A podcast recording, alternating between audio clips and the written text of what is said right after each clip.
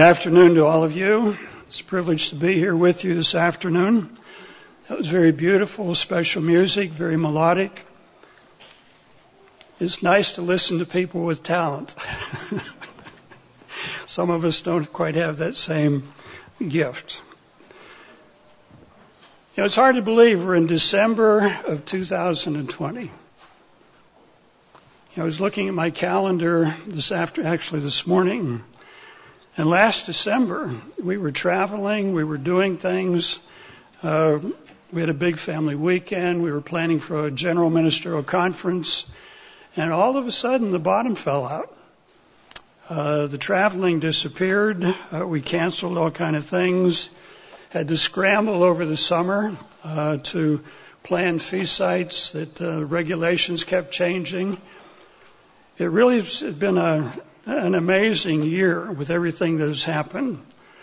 But you know, world events didn't stop. The traveling stopped, but world events did not. the Middle East continued to heat up.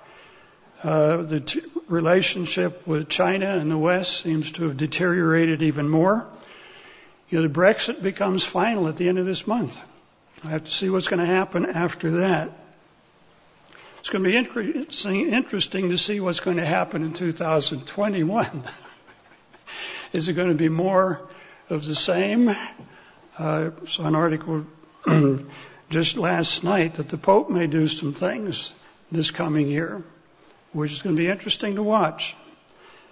You know, the challenges are going to continue. The challenges are not going to disappear. But I want to talk this afternoon about needs. Not so much challenges, but needs. What is one of the biggest needs that we face in the church today?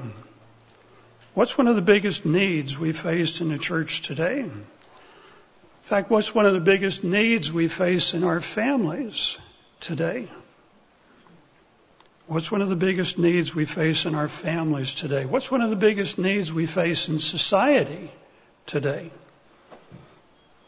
And why stop there? What's one of the biggest needs we have in the world today? I want to talk about some of those things this afternoon. To begin with, in the church, you know, recently we had several ministers decided to uh, disagree with some of the decisions the church has made, and they decided to leave and start their own organization. And a number of people followed them. A number of people followed them. In some congregations where this occurred, and this occurred basically in some pockets around the country, not everywhere, but it was disruptive and uh, kind of discouraging.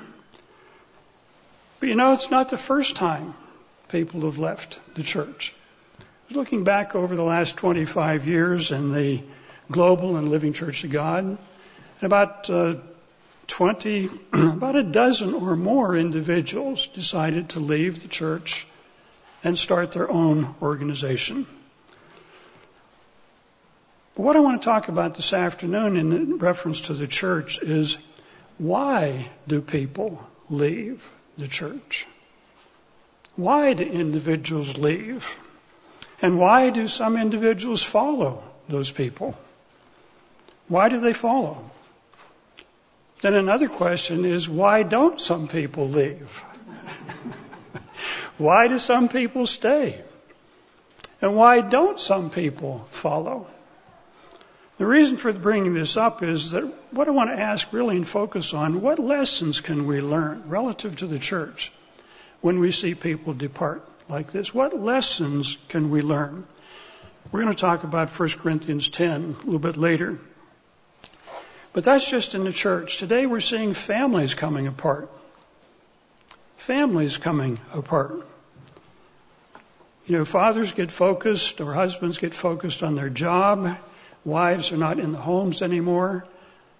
But why are these families in our society coming apart today? Because the family has been the fundamental unit of society for literally thousands of years. And yet it's coming apart today. Why? Why are societies fragmenting today? America is coming apart.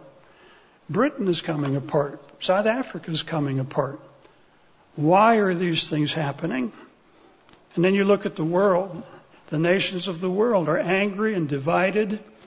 And the phrase, the winds of war are blowing again. The winds of war are blowing again. You know, what's causing and contributing to these serious problems? What I'd like to ask here is what is missing? What is missing in the church today for a number of people?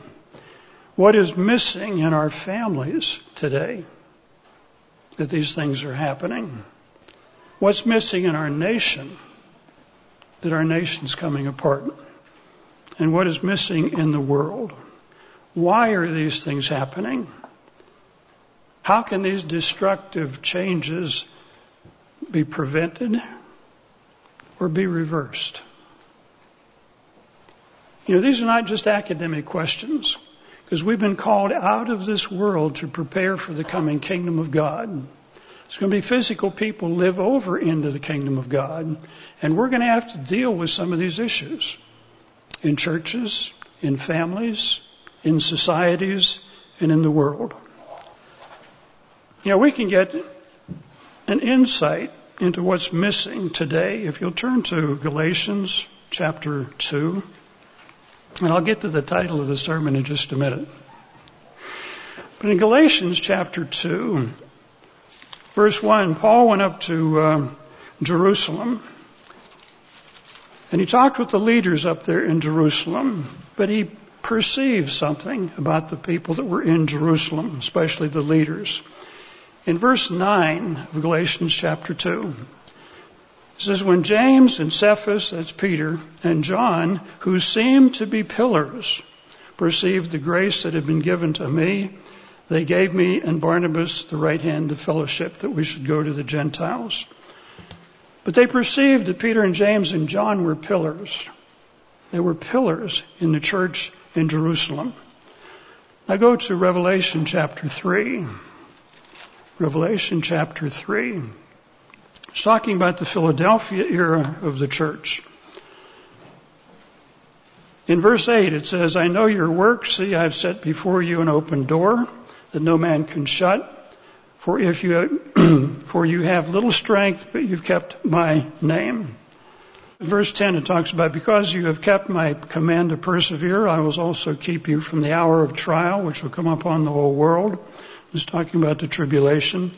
Verse 11, Behold, I come quickly. Hold fast that which you have, that no man take your crown. He who overcomes, I will make him or her a pillar in the temple of my God. And he shall go out no more. I will write upon him the name of my God, the name of the city of my God, the New Jerusalem, which comes down out of heaven. You know, when I first read that verse years ago, that I become, we could become a pillar in the temple of God and that we'll go out no more. I thought we'd just be standing there in the temple in Jerusalem like a pillar uh, doing nothing. And yet, you know, working at headquarters here, I think those of us that are here have had this opportunity to travel out around the world. We're not stuck here. I mean, part of our job is to go out and work with people all around the world. That's why you've been called. That's why we're here, to prepare to become pillars in the temple of God in the coming kingdom of God. So Paul saw that Peter and James and John were pillars in the church of God in Jerusalem. We've been called to become pillars in God's temple in the coming kingdom of God. And this is what I want to talk about this afternoon. My title is The Need for Pillars the need for pillars. I want to talk about what a pillar is, why they are important, and how you can become a pillar in the temple of God and in the church today. So to begin with, let's define some terms. You know, pillars is, is a word, it's a term. But words can mean different things to different people. Different things to different people. Heard a story about a college kid that came home from college and he went to a family reunion. And he was telling people at the reunion, you know, we're studying Islam and I'm learning about the five pillars of Islam. And you really need to learn about those pillars. But he had an uncle from down south. He said, uh, what do these people need five pillars for? He said, I sleep every night and get a good night's sleep on one pillar.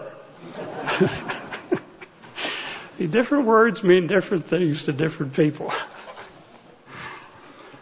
But Paul uses the word stylos for pillar. He uses the word stylos for pillar. And it means a column. We don't have any columns in this big room, but I was gave this sermon in another congregation, in another place where they had some pillars down the middle of the room. And it was a second story. And we're glad that those pillars were very solid. Otherwise, it would be look like pancakes if somebody sneezed or was sang too loud and, and the second floor came down. But it means a pillar or a column, a strong support for a roof. A strong support for a roof or a building. And these strong supports are extremely important. You get a feel for that whenever you look at um, Judges 16, where it talks about Samson. You know, they put his eyes out, and they brought him into a temple, and they were mocking him. And he told the young boy that was with him, he said, Put my hands on the supporting pillars. Put my hands on the supporting pillars. And then he pushed. The ceiling came down, and 3,000 people died because the pillars buckled. The pillars buckled. Pillars can also be a monument. A monument to an important person. You know, the Old Testament talks about about 50 different places where there was a pillar put up to mark a grave. I remember traveling through Ireland a number of places. They have piles of stones. And those piles of stones symbolize a battle was fought there or a king died there and they buried them. You know, pillars and columns remind us of our past. And people today are trying to tear down pillars that remind us of who we are or what has happened, lessons that can be learned. When we throw those things away or tear them down, we lose aspects of our history. We lose who we are and what has happened and lessons that could be learned if we remember those things. But the word stylos can also mean a leader. A pillar can be a leader. And that was what Uh, Paul was talking about in Galatians, what John was talking about in Revelation. A strong supporter of a cause. A strong supporter of an organization. A strong supporter of a church. And that's what Paul was talking about. Peter, James, and John were, were pillars in the early Jerusalem church. And we're to become pillars in the temple of God in the coming kingdom of God. And to be those pillars, we've got to develop certain qualities. You know, the world tends to go off in a, a totally different direction. They read about pillars. In the Middle Ages, they had what they called pillar saints. Not pillow saints, but pillar saints. These guys, in some cases, they were women. They would climb up on a pillar and they'd stay up there for weeks or in some cases years. And they'd have to let a rope down, somebody put some food on it, then pull it back up. And they were there to demonstrate their endurance, to demonstrate their spirituality. In fact, I was reading about this. Look it up in the, the in uh, in encyclopedia or in Wikipedia, one of these things. Look up pillar saints, not pillow saints, but pillar saints. In some cases, they would get these pillars and they wouldn't be that far apart and they would argue back and forth, these two very spiritual people, as to who was right and who was wrong. But this is what the world does. They take this concept of a pillar uh, and saints and put it together in a very interesting way. But this is not how we become pillars in the temple of God by climbing up on a, a pillar and then standing up there or sitting up there for weeks or months on end. You know, without strong pillars, organizations crumble. Without strong pillars, organizations crumble, and families crumble, and nations crumble without strong pillars. God's going to use saints as his pillars in the coming kingdom of God to literally change the world. To literally change the world. That's why we're here. To become pillars. Okay, why do we need to become pillars? Turn to Romans chapter 8 and verse 16. Romans chapter 8 and verse 16. Why do we need to become pillars?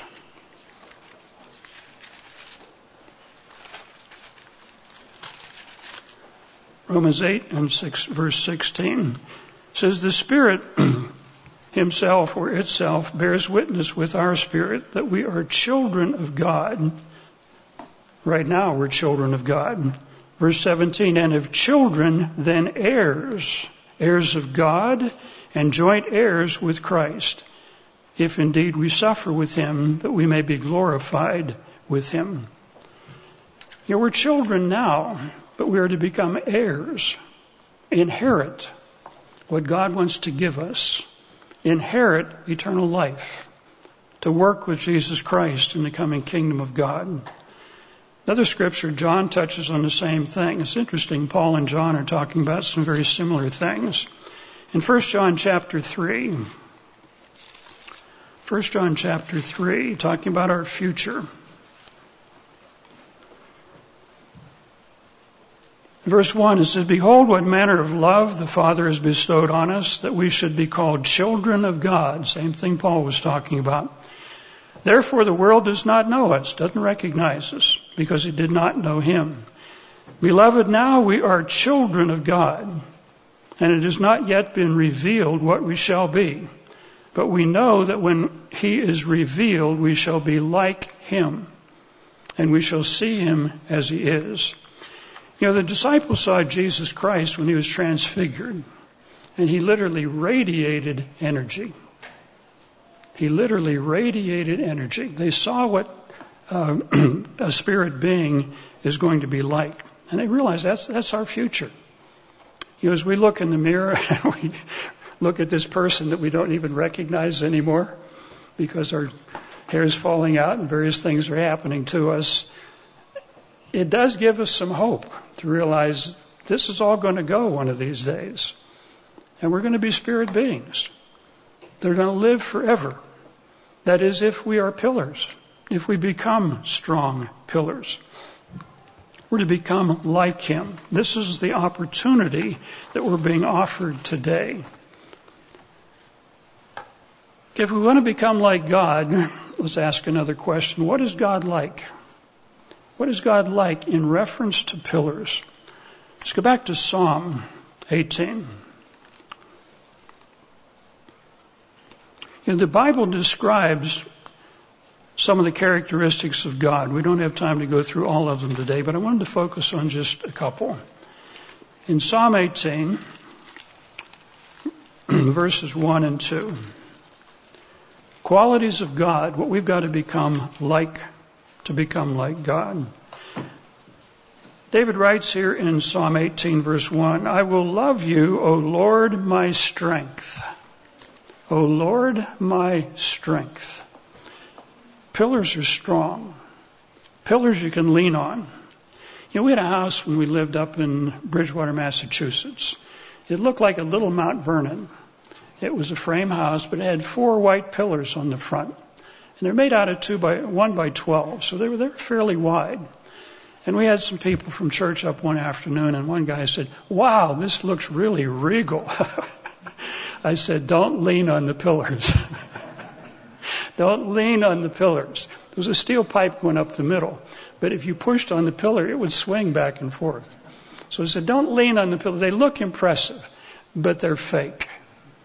They're fake." But David says here, I will love you, O my Lord, my strength. My strength. The Lord is my rock. The Lord is my rock and my deliverer. That you can look to God to deliver you. You can look to God to protect you. My rock, my fortress. I was looking up some pictures on the internet the other night of some castles and fortresses in Europe. You got these big things mostly up on hilltops where they were in naturally protected areas. But they were there because it was strong. It was there because they were built on a rock. My deliverer. My God, my strength in whom I trust. You know, when things don't, don't go well for you, Romans 8:28 says all things will work to the good for those who you trust God that are called according to his purpose. When things get difficult, you pray about it. God, please help me, guide me, lead me. We have big decisions to make. God, show me where I need to go and show me where I don't need to go. We look to God to provide this strength and protection and deliverance. My shield and the horn of my salvation. You know, the altar in the temple in Jerusalem had horns on it. And if somebody grabbed a hold of it, that was a place of safety. My strength and my trust, my shield, my horn, my salvation, my horn of salvation, my stronghold. I will call upon the Lord, verse 3, who is worthy to be praised. So I shall, so shall I be saved from my enemies. Pillars are there to lean on. Pillars are there to trust. I remember one time I was swimming in the ocean in New Jersey. I was about 12 or so. And I got out just a little bit beyond where I could, just where I could touch the, the, the, the, bottom.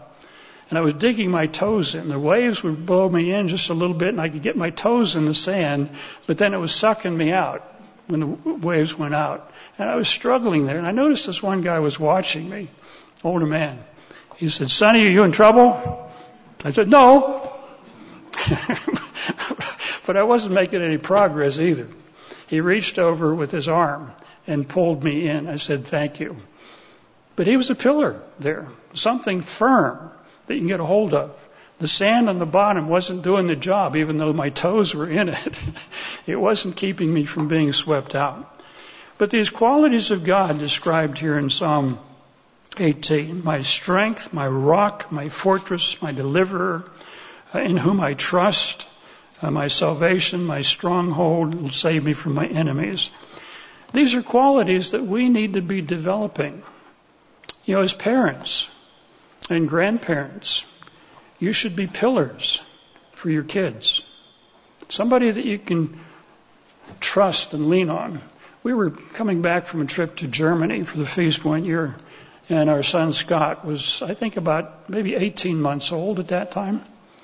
He could walk, and he was adventurous to a degree. And we were waiting in the airport, I think it was in Frankfurt, Germany. it was like 2 o'clock in the morning to get the flight. And he wanted to run, and we wanted him to exercise because we were going to get on the plane. And we didn't want to chase him all over the plane. We wanted him to go to sleep, so we we're trying to wear him out.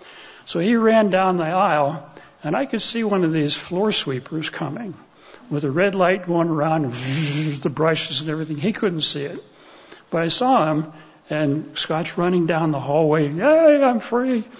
And all of a sudden, this floor polisher came around the corner with the lights going on. And He saw that thing, his eyes got big, he came running back and ran around behind me and then stuck his legs, his head out between my legs. He was, he was holding on to dad. he felt safe there. But David is saying the same thing in Psalm 18. You're my rock, my protection, my, my support. And it's nice to have that. Turn to Deuteronomy chapter 32 because Moses was talking about the same thing. And again, these are qualities we need to think about. How can we develop these qualities to become pillars? Deuteronomy 32 verses 3 and 4. Moses says here, for I, I proclaim the name of the Lord. When we talk about the name of God, you're talking about all of his qualities. For I proclaim the name of the Lord ascribe greatness to our God. He is the rock.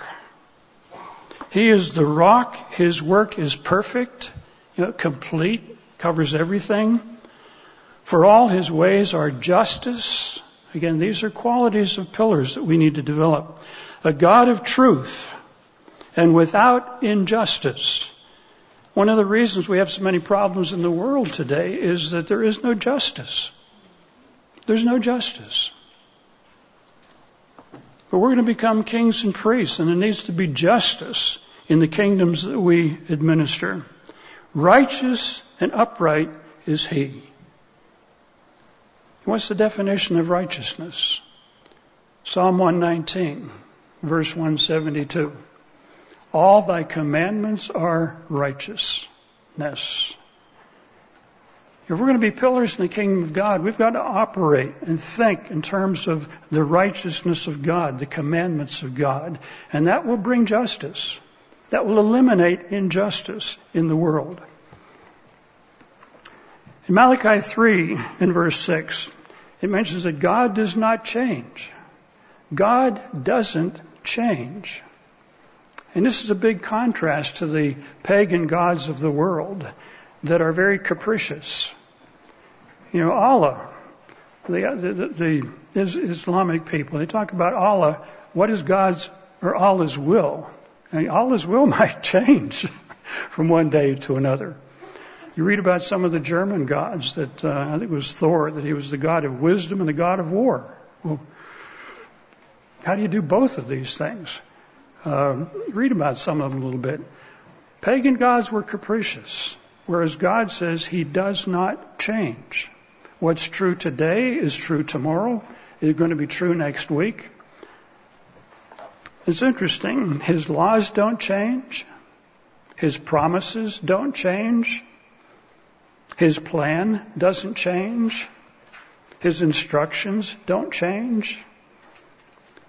And it mentions there in, in uh, Malachi 3, it says, and it's a good thing for you. it's a good thing for you that God doesn't change. That He's there. He's the pillar that we can lean on. James 1:17 mentions that uh, there is no variation or turning with God. James 1:17 there's no variation, there's no changing with God. God is permanent. He's a rock. He doesn't change. 1 Corinthians 10:4 mentions the rock that followed them was Jesus Christ. Jesus Christ is just like his Father. He doesn't change. He doesn't change. And that's what we need to be developing. We don't, we don't change. We don't flip around. We don't change our mind. We don't flop around. Hebrews 13 and verse 8 says, Jesus Christ the same yesterday, today, and forever. Yesterday and today and forever. He doesn't change. He's the rock. You know, to become like God and like Jesus Christ, we've got to develop these same godly qualities. This is our challenge. This is our challenge. To develop these same godly qualities, to be firm, to be unchanging, that we just stay straight on course. We don't go to the right. We don't go to the left. We stay straight on. We stay straight on. These are the qualities we need to develop. Okay, how do you, how do you become a stable pillar? I want to give you five points, but they're not the five pillars of Islam. I want to give you five points. How do you become a pillar? You got to have directions and guidelines. 1 Thessalonians 5:21. Let's take it. Let's read it quickly. There's a scripture I never knew was in the Bible until I came in contact with the Church of God. 1 Thessalonians 5:21. You know, I grew up in Protestant churches and all I heard was just believe, just believe and just trust God and it'll all work out. But in 1 Thessalonians 5:21, it says test all things or prove all things or examine everything. If you're going to believe something, examine it, prove it, nail it down, and then hold fast to what is good. So examine everything, prove it. Mr. Armstrong used to talk numerous times years ago, and we do the same thing today. Prove that God exists. Many young people are growing up in a world today, and it's not just young people. People hear this in the media. Well, we don't know whether God exists or not. He probably doesn't. In fact, you can live your life without God. And many people are trying to do that today. But you need to prove that God exists, that He's real. Maybe review the booklets that we publish on these things. And review these booklets with your children so that they know how to prove that God exists. Is the Bible the inspired Word of God? Or is it just a collection of stories? If you've not done these things, please do these things. Because this is your pillar. If you can't trust the pillar, I remember I think one of the quotes I came across in putting together the, the booklet on the Bible fact or fiction, that the Irish and uh, Welsh bishops over there, Catholic bishops, basically did a, they did a study and their, their comment was, you know, the Bible is ever true and we just trust it, uh, but it's not authentic in history and stuff like that. It's okay when you talk about doctrine, but in these other areas, uh, we're not so sure. But they want you to believe it. Why would you believe something that's not true in this area or this area or that area? These are things we need to nail down. Another thing to nail down is and develop is a personal relationship with God. A personal relationship with God. You can prove that the Bible is true. You can prove that God exists, but you've got to have a relationship with that God. Where you talk to God. When you pray, you know those prayers are going up beyond the ceiling of the room. Why is this important? Go to Matthew chapter 7. Matthew chapter 7. Verses 21 to 23. This is the end of the Sermon on the Mount. Jesus is talking with his disciples, but he, he offers a, a warning. He says, Not everyone who says to me, verse 21, Lord, Lord, shall enter the kingdom of heaven, but he who does the will of my Father in heaven. You know, we can be praying and asking God for this and that, but unless we're doing what He's asked us to do, you know, mentions, I think it's in John 14 or 15, where it says, if you love me, keep my commandments. If you love me, keep my commandments. Many people tell you, oh, I love the Lord and I love Jesus, but they don't keep the Sabbath. They don't keep the holy days. They don't always love their neighbor. They love their neighbor if the neighbor's nice to them. but if the neighbor's not nice, they'll, they'll do them in. You know, we've got to develop this personal relationship with God. It's, it's more than just an emotional thing. Is you know that God exists and you're living by His Word and trying to put that into practice in your life. Many will say to me in that day, Lord, Lord, I was in church. I was there every Sabbath in some cases. You know, I anointed people. They got better. Many will say to me, Lord, Lord, have we not prophesied in your name, preached powerful sermons, cast out demons in your name? You know, the Catholic Church has, uh, what do they call it? The exorcists that actually function, um, and things happen. Uh, but they don't keep the Sabbath. They do certain things, but they don't do other things. Many will say to me, Lord, Lord, uh, and they'll do these things. But verse 23, but then I will declare unto them, I never knew you. I never knew you. We never really talked.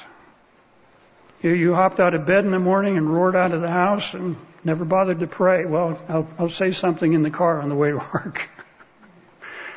no, we've got to develop a personal relationship where we take time to talk to God about the issues that we face.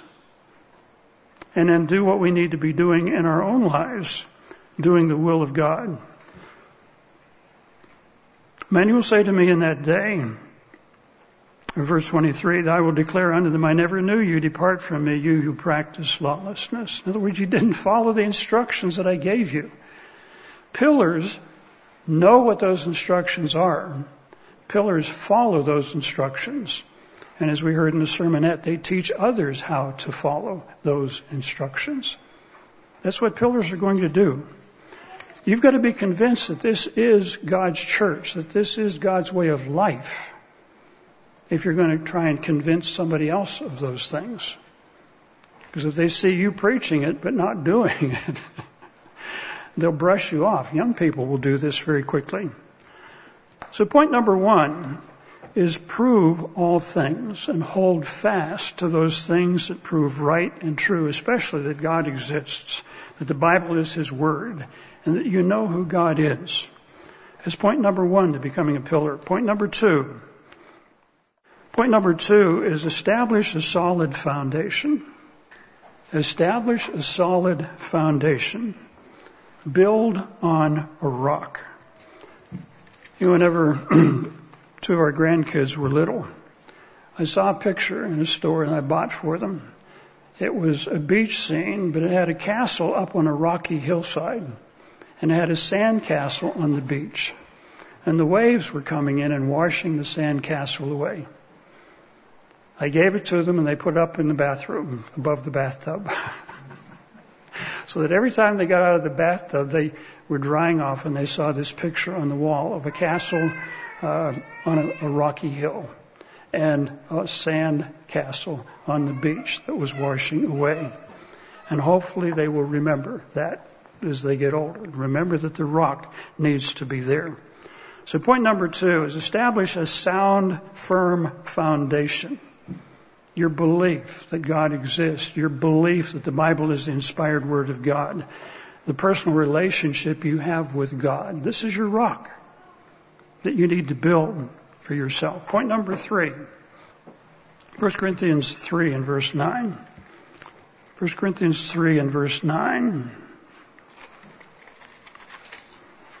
Paul is talking to the church in Corinth. Verse 9, he says, For we are God's fellow workers, and you are God's field, and you are God's building. According to the grace of God, which is given to me as a wise master builder, I've laid the foundation, and another builds upon it. But let each take care how they build. In other words, we've got to build carefully, not just grabbing whatever's there. To build carefully. For no other foundation can anyone lay than that which is laid, which is Jesus Christ. Now, if anyone builds on this foundation with gold, silver, precious stones, or wood, hay, and stubble, and the first things are very strong materials, very good quality materials. The last ones, wood, hay, and stubble, are not real strong. You build with straw. Now, you can actually build houses out of straw. I've seen this. They get bales of straw and build up the walls. And then they cover it with some plaster on the outside. So you can actually build a straw house will be fairly firm. But um, it's not the best quality material. I'd rather have some cement blocks, reinforced concrete, oak, some things like that. But we need to be careful about the quality of what we use to build with. Why? Verse 13, for each one's work or building will become clear, for the day will declare it, because it will be revealed by fire. In other words, all, whatever we build is going to be tested and tried. It's going to be tested and tried. That's why we want to build with quality materials. With quality materials. Let's look at one other scripture in this context. Go to Ephesians chapter 2. Talking about what it is that we need to be building with. Ephesians chapter 2, verses 19 and 20. It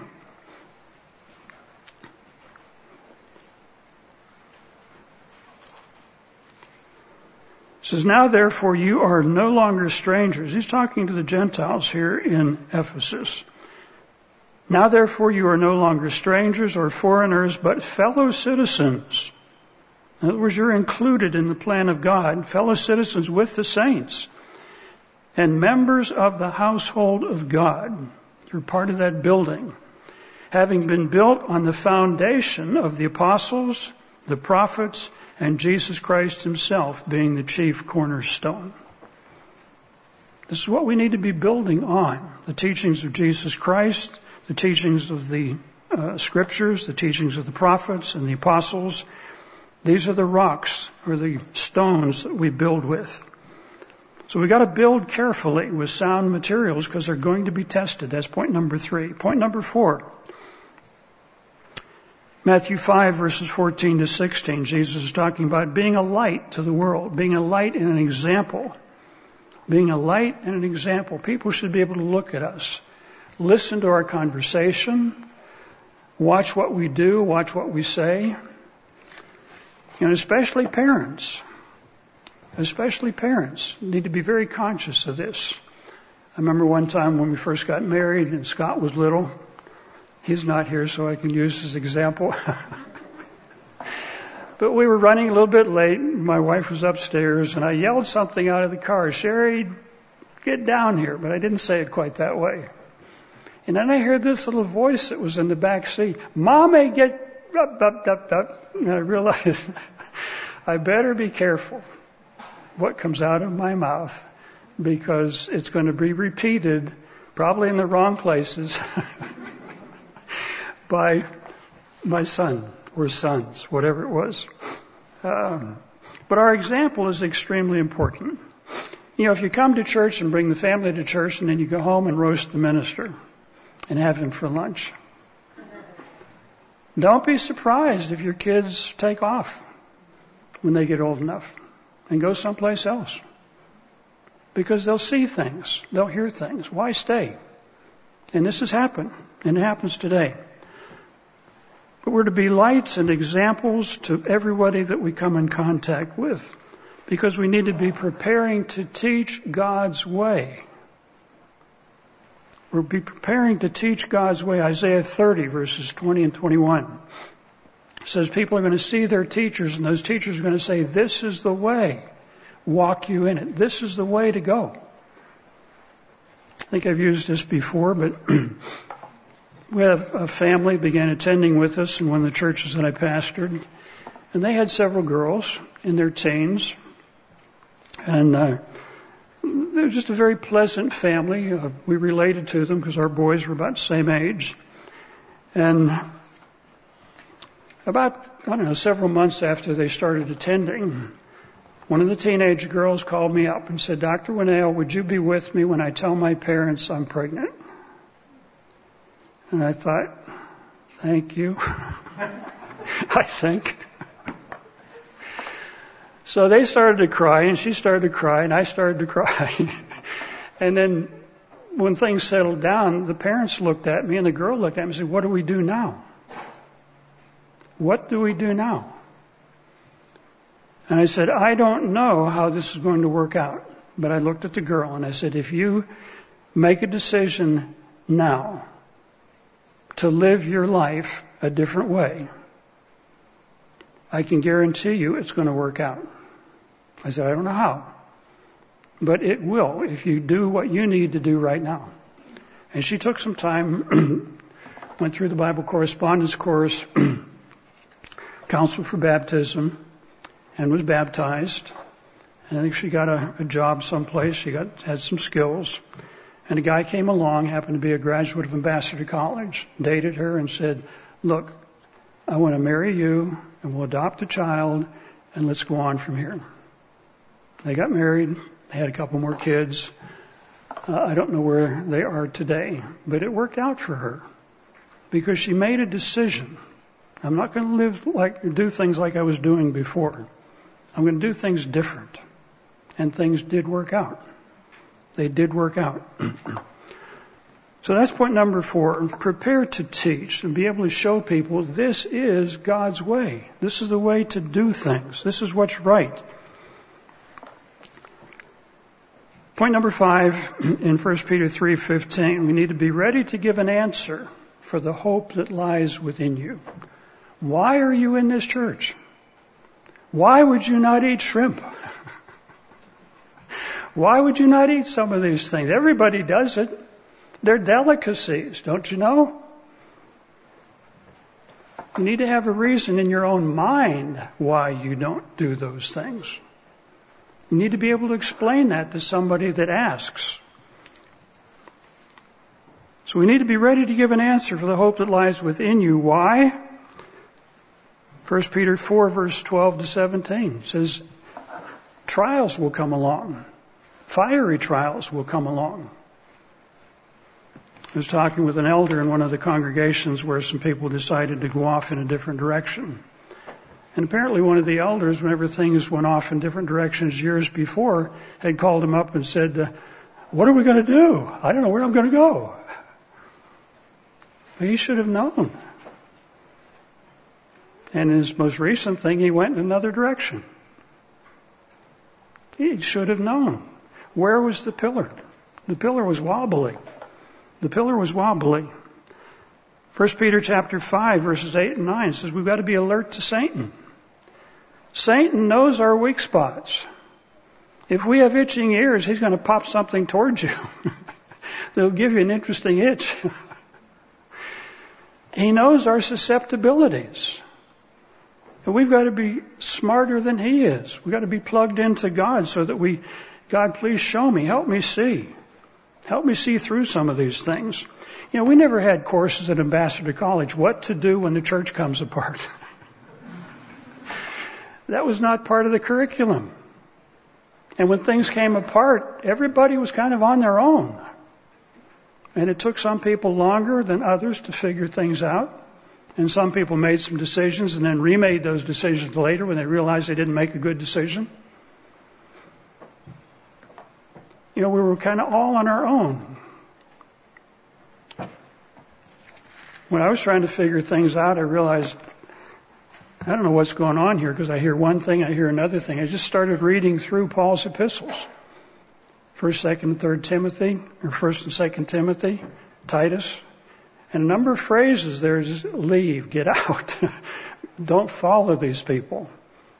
Uh, but we had, I, that was the pillar I went to. What, what's the book say? And then go from there. So we need to have pillars. We need to know where the rocks are. So these are five points to becoming a stable pillar. Proving all things, establishing a firm foundation, and build carefully. That's why we have scriptures like, I think it's Matthew 17, 11, of recapturing true values. What is the truth in this area? What is the truth in that area? And then hang on to those things.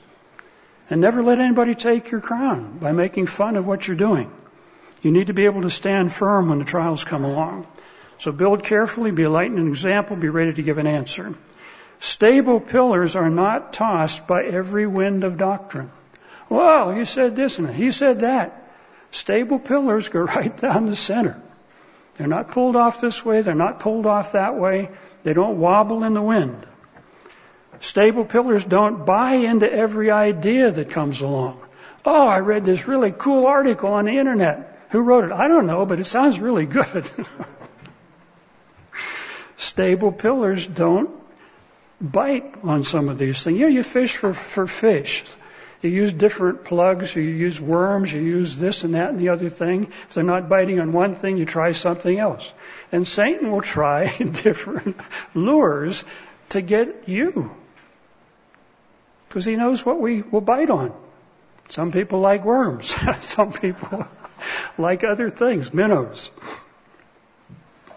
Stable pillars don't jump from church to church. And sometimes people do, and then you realize, oh, I made a mistake, but then you get back in, on target. You know, I did some drill, military drill in college with ROTC, and we had a drill meet with a bunch of different colleges. And one drill team showed up. They had spiffy uniforms, blue stripes and whatever. All their their rifles had been chromed. The bayonets were chromed. It was really sharp looking. And uh, so they were doing their drill, and one of the guys in the back row made a wrong turn. He said, "Call him right," and he went left. And you can see this guy out there. He did a spin around and came right back in, but he got back on track. uh, I don't know whether they graded the team down for that or not, but it was very obvious he went the wrong direction. But he recovered. He recovered very quickly. And that's commendable. But stable pillars don't jump from church to church. Now, when you're looking and proving things, sometimes you'll go different directions, and sometimes we have to learn the hard way. Stable pillars don't look to one leader this week and another leader next week. I think I think Mr. Weston gave a, an assembly for living living education students talking about know those who labor among you. Know who they are. You go back and read Galatians chapter 1 and 2. Paul was telling people, this is who I am. This is what I believe. This is where I've been. This is where I'm going. So take time to get to know the people that are speaking to you. Who are you? You know, what's your angle? what do you try to prove? but find out, can you trust these people? Can you trust the leaders of the organization that you're in? Make sure that you can. So stable pillars are not blown by every doctrine. They don't buy into every new idea that comes along. They don't jump from church to church. They don't look to one leader this week and another leader next week. Because everybody's got a history. And you should be able to look at the history and find out where they've been and where they're going. Okay, how do you become a pillar in the church? How do you become a pillar in the church? Matthew 16, 18, Jesus said, I'm going to build my church. Let's just read that quickly. Matthew 16 and verse 18.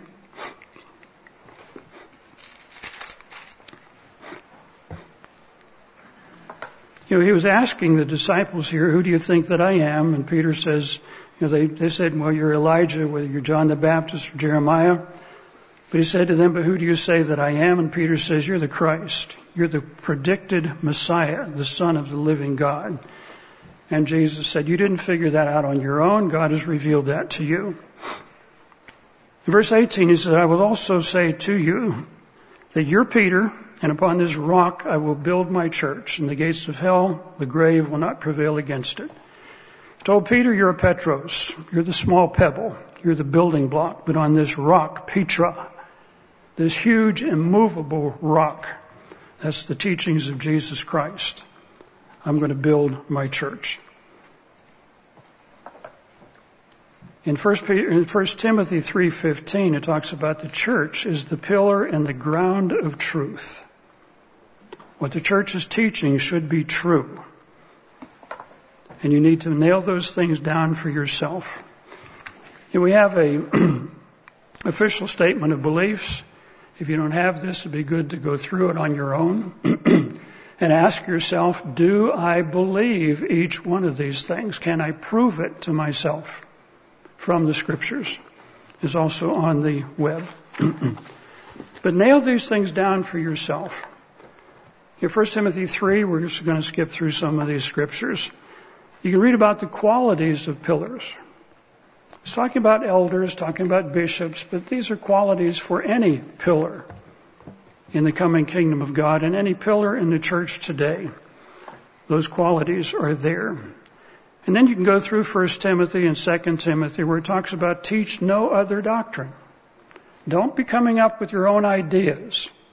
Don't be coming up with your own theories, but teach what you've been taught. Paul told Timothy that. He told Titus that. Teach what you've been taught. You know, these individuals that have left recently came up with several new ideas and new doctrines. One of the doctrines was if you wear a mask, you're dishonoring God. And yet, uh, when Moses was watching the burning bush, he, he covered his face. He realized this is God's presence. Wasn't with a mask, probably, probably with his cloak or something. That was Moses. Elijah, whenever God was speaking to him, he, he covered his face. So all you people are in God's presence, but you got your faces covered, which according to Scripture is, are, are, is all right. But people were being told that you're dishonoring God if you wear a mask. And people were being told that you're sinning if you don't sing. You don't have any faith. And yet you can read in Proverbs 22 and verse 3, it says, A wise man sees problems coming and he, he takes evasive action to avoid getting into problems or avoid promoting problems. So they came up with their own ideas, but just numerous scriptures here. Teach what you have been taught, 2 Timothy 2, 1 to 3. Teach what you've been taught. Select faithful teachers who can become pillars in the future. 2 Timothy 3:10 says, "Follow my doctrine," Paul says, "follow my teaching and my example." 2 Timothy 4 verses 1 to 8 says, "Preach the word faithfully because in the last days people will have itching ears and they won't listen to sound doctrine." Well, I, I really like this other teaching better. I like to go where I don't have to wear a mask because I have faith. See, things can be attractive. Things can be attractive. What do you do when these issues come up? If you have faith in the scriptures, what scriptures do you follow when issues like this come up? Romans 16. Romans 16.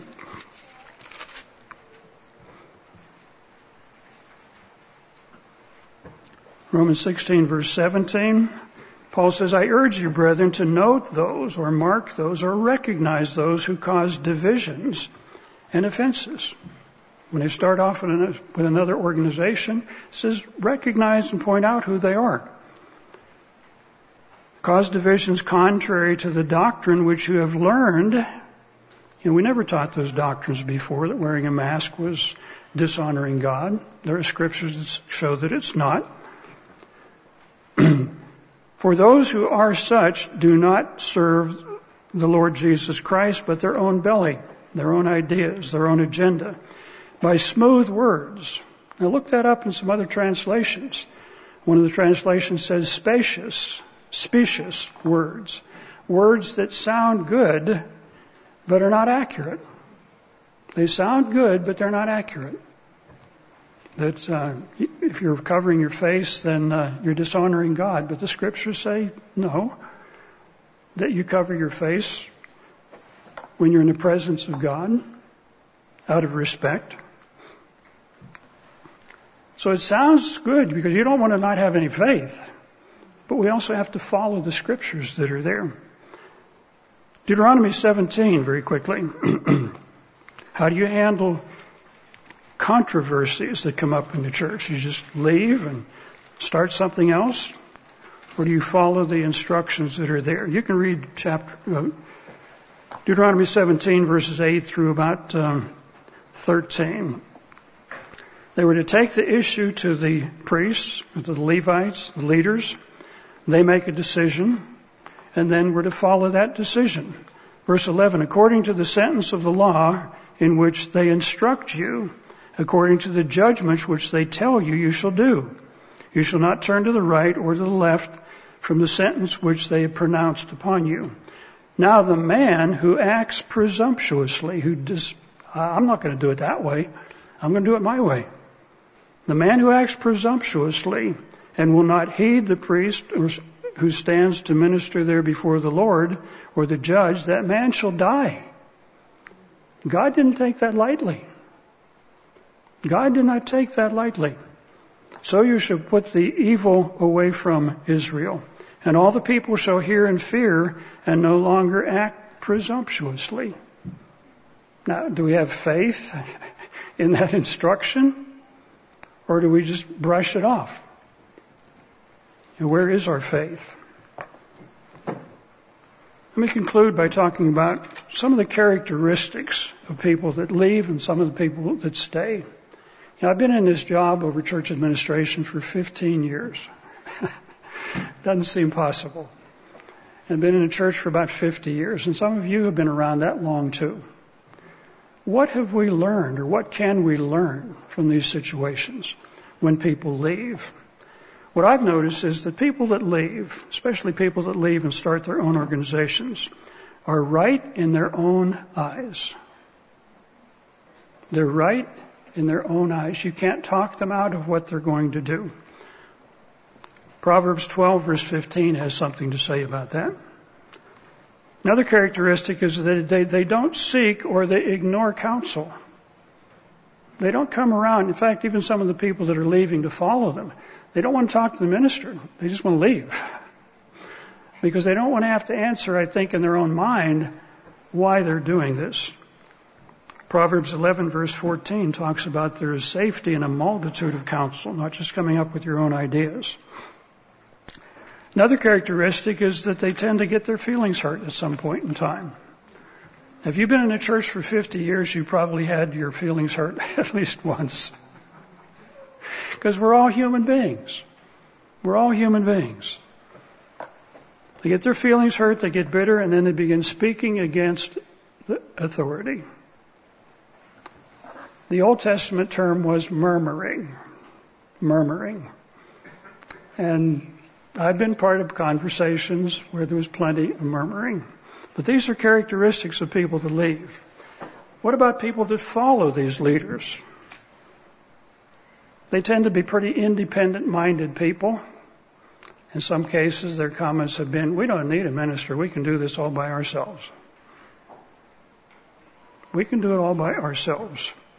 In some cases, they're close friends of the leaders. Well, I have to go with him because he's my friend. We've hunted together and fished together and done all these things together. I just got to go with him. These are not good reasons. Some people are very sincere. They hear one story, hear another story, and say, well, I, I think I'd better go over here because so and so is going over there too. Another characteristic is that they tend not to be grounded in the scriptures or doctrine or in the practice of the scriptures. They're just not really grounded. So they flip this way and then they flip that way. What about the people that remain? What about the people that remain? They have characteristics too. And they tend to fall into two groups. And I'm just, this is the way I've looked at things based on 50 years experience and 15 years with the ministry. People to stay, in some cases, are not sure, but they're going to stay anyways and kind of sit on the fence and watch and see what happens. And there's nothing wrong with that, watching to see what happens. You know, Gamaliel mentioned in Acts chapter 5 when the priest came to him and said, What about these Jesus guys? You know, they're doing things that are kind of embarrassing to us, and what should we do? And Gamaliel said, if it's of God, you're not going to stop it. If it's not of God, it's going to come to nothing. So you don't lose anything by watching for a while. But some are sincere. Uh, they're watching who's going to stay and who's not. But then there's another group that stays. And these people know the scriptures. They're aware of Proverbs 22:3, where it says, you know, watch and don't do some things that are kind of stupid. That'll get you in trouble or cause trouble. Uh, they know the doctrines of the church. And they recognize what's new, and they recognize what should be taught. And they also recognize how God's government works. And I would encourage you to read through Numbers 11, 12, 13, 14, 15, and 16. How does God's government work? What happens when you go against that government? You know, Numbers 11, Moses was told to appoint 70 leaders, 70 individuals. And that kind of moved in on uh, uh, Miriam and Aaron because they were the confidants at first. And then in Numbers 12, after Moses had appointed 70 other leaders, Miriam and Aaron began to point out problems with Moses. And in Numbers 14, they sent out the spies. Ten of them came back with negative reports. Uh, two of them didn't. And the congregation began to murmur against Moses. You brought us out here to kill us. And then in number 16, Korah got 250 leaders in Israel to gripe and complain against Moses. But in every case, Miriam became leprous, the congregation, a uh, number of them died, and then 250 leaders fell into the earth when it was opened up. And these are there as lessons of history to learn from. I don't know what's going to happen with what we've been seeing lately, but the scriptures are there. We need to remember the lessons we need to learn from history so that we don't repeat the mistakes of history. This is how you become a pillar in the temple of God, in the church of God today, that you stay focused and you know why you're focused, you know where you're focused. Let me just mention then as we conclude, how do we relate this to families? Families are coming apart today. They're crumbling because the pillars in the family have crumbled the pillars in the family have crumbled. The dads are too busy with their jobs. Uh, women have taken off and they're out of the home. The kids are there with nobody to raise them really. Uh, to become a pillar in the temple of God, we've got to know and follow God's instructions about families. The husband is to be the head, the wife is to adapt to that, but to work together as a team. A marriage is between a man and a woman, not between two men and two women, or between a man and his dog and a lady and her cat, or the world has jumped the tracks in these areas. You know, the Pope was telling a, uh, a cardinal, I think, recently, he said, Well, God made you gay. That is politics. That's not the way God made people. But that's what's being promoted today. And people buy into these things. Ephesians 5, there are roles that God made us to fulfill. There are roles there. I'd encourage you to read some books on some of these things. There's a book entitled Traits of a Healthy Family. What are the traits of a healthy family? It lists about 17 or 18. A book like The Man of Steel and Velvet, that's just one book dealing with men. Dealing with women, there's one called Fascinating Womanhood or The Excellent Wife. To read some of these things and be able to show people this is how we need to go. This is the way to go.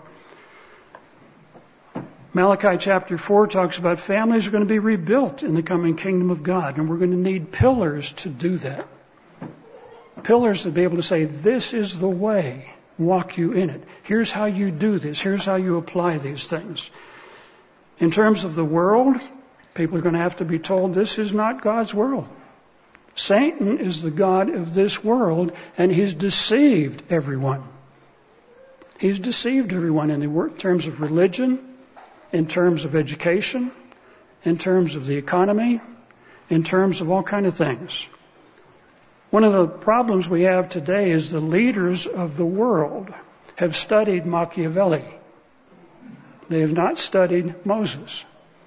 Now, Machiavelli wrote in the 1500s in his book entitled The Prince was how to get power and hold on to power with no regard to morality.